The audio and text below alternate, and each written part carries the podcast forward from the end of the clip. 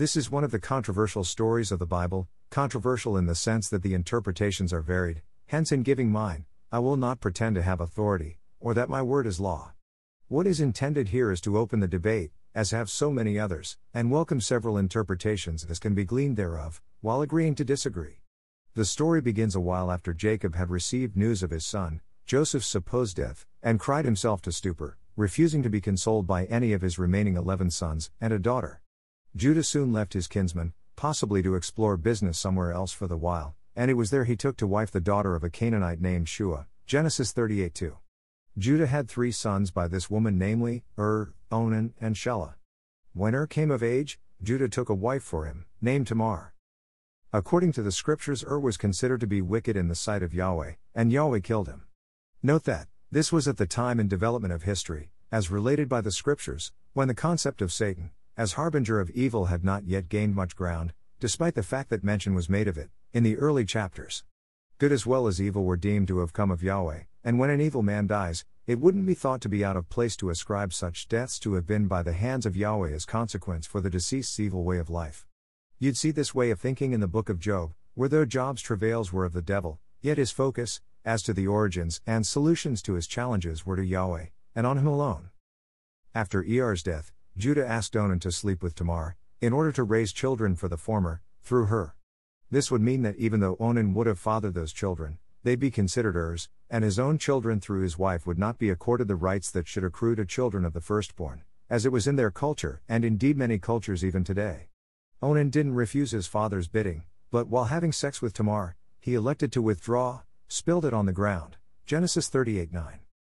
Rather than ejaculate into her, so that Tamar may not become pregnant by him and have kids for his brother. Her, her. Now, the next line is very important, and we are to read it very carefully. And the thing which he, Onan, did was evil in the sight of Yahweh. Genesis 38:10.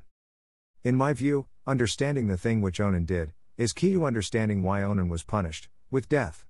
Merriam-Webster defines onanism as 1. Masturbation. 2. Coitus interruptus, withdrawal method of contraception. 3. Self gratification. On the surface, all of the above could mean onanism, but none of them could necessarily mean the act, or thing for which Onan was punished. This is because there is a context. Context is that Onan was asked to perform the particular act of helping to raise a lineage for his brother Ur, who by reason of his untimely death couldn't. There's a particular spiritual element to this, because if you paid some attention, you'd have found that Tamar's, an important key in the maze, name is mentioned in Yeshua's genealogy, Matthew 1 1 3. Yahweh is the master of the long game, as with Rahab, of the twelve spies in Jericho saga, alongside David, Israel's greatest king. Indeed, Onan wasn't doing her a favor, once you realize what was at play, but he was the one that couldn't have his name written on the golden pages of history, as he failed to grasp the opportunity. Therefore, the thing which he did, which was considered evil in the sight of Yahweh, was his selfishness, self centeredness, and egotistic nature, exemplified in refusing to help impregnate his late brother's wife, to bring to light Yahweh's plans for the world. As usual, because he declined to allow himself be used to fulfill destiny, either intentionally or not, he was excused, and another, Judah, if you're patient enough to continue reading, eventually filled the void, in another one of the Bible's controversial stories. People who unduly raise controversies over the word onanism and its use, often fail to take the story, and the context thereof into consideration.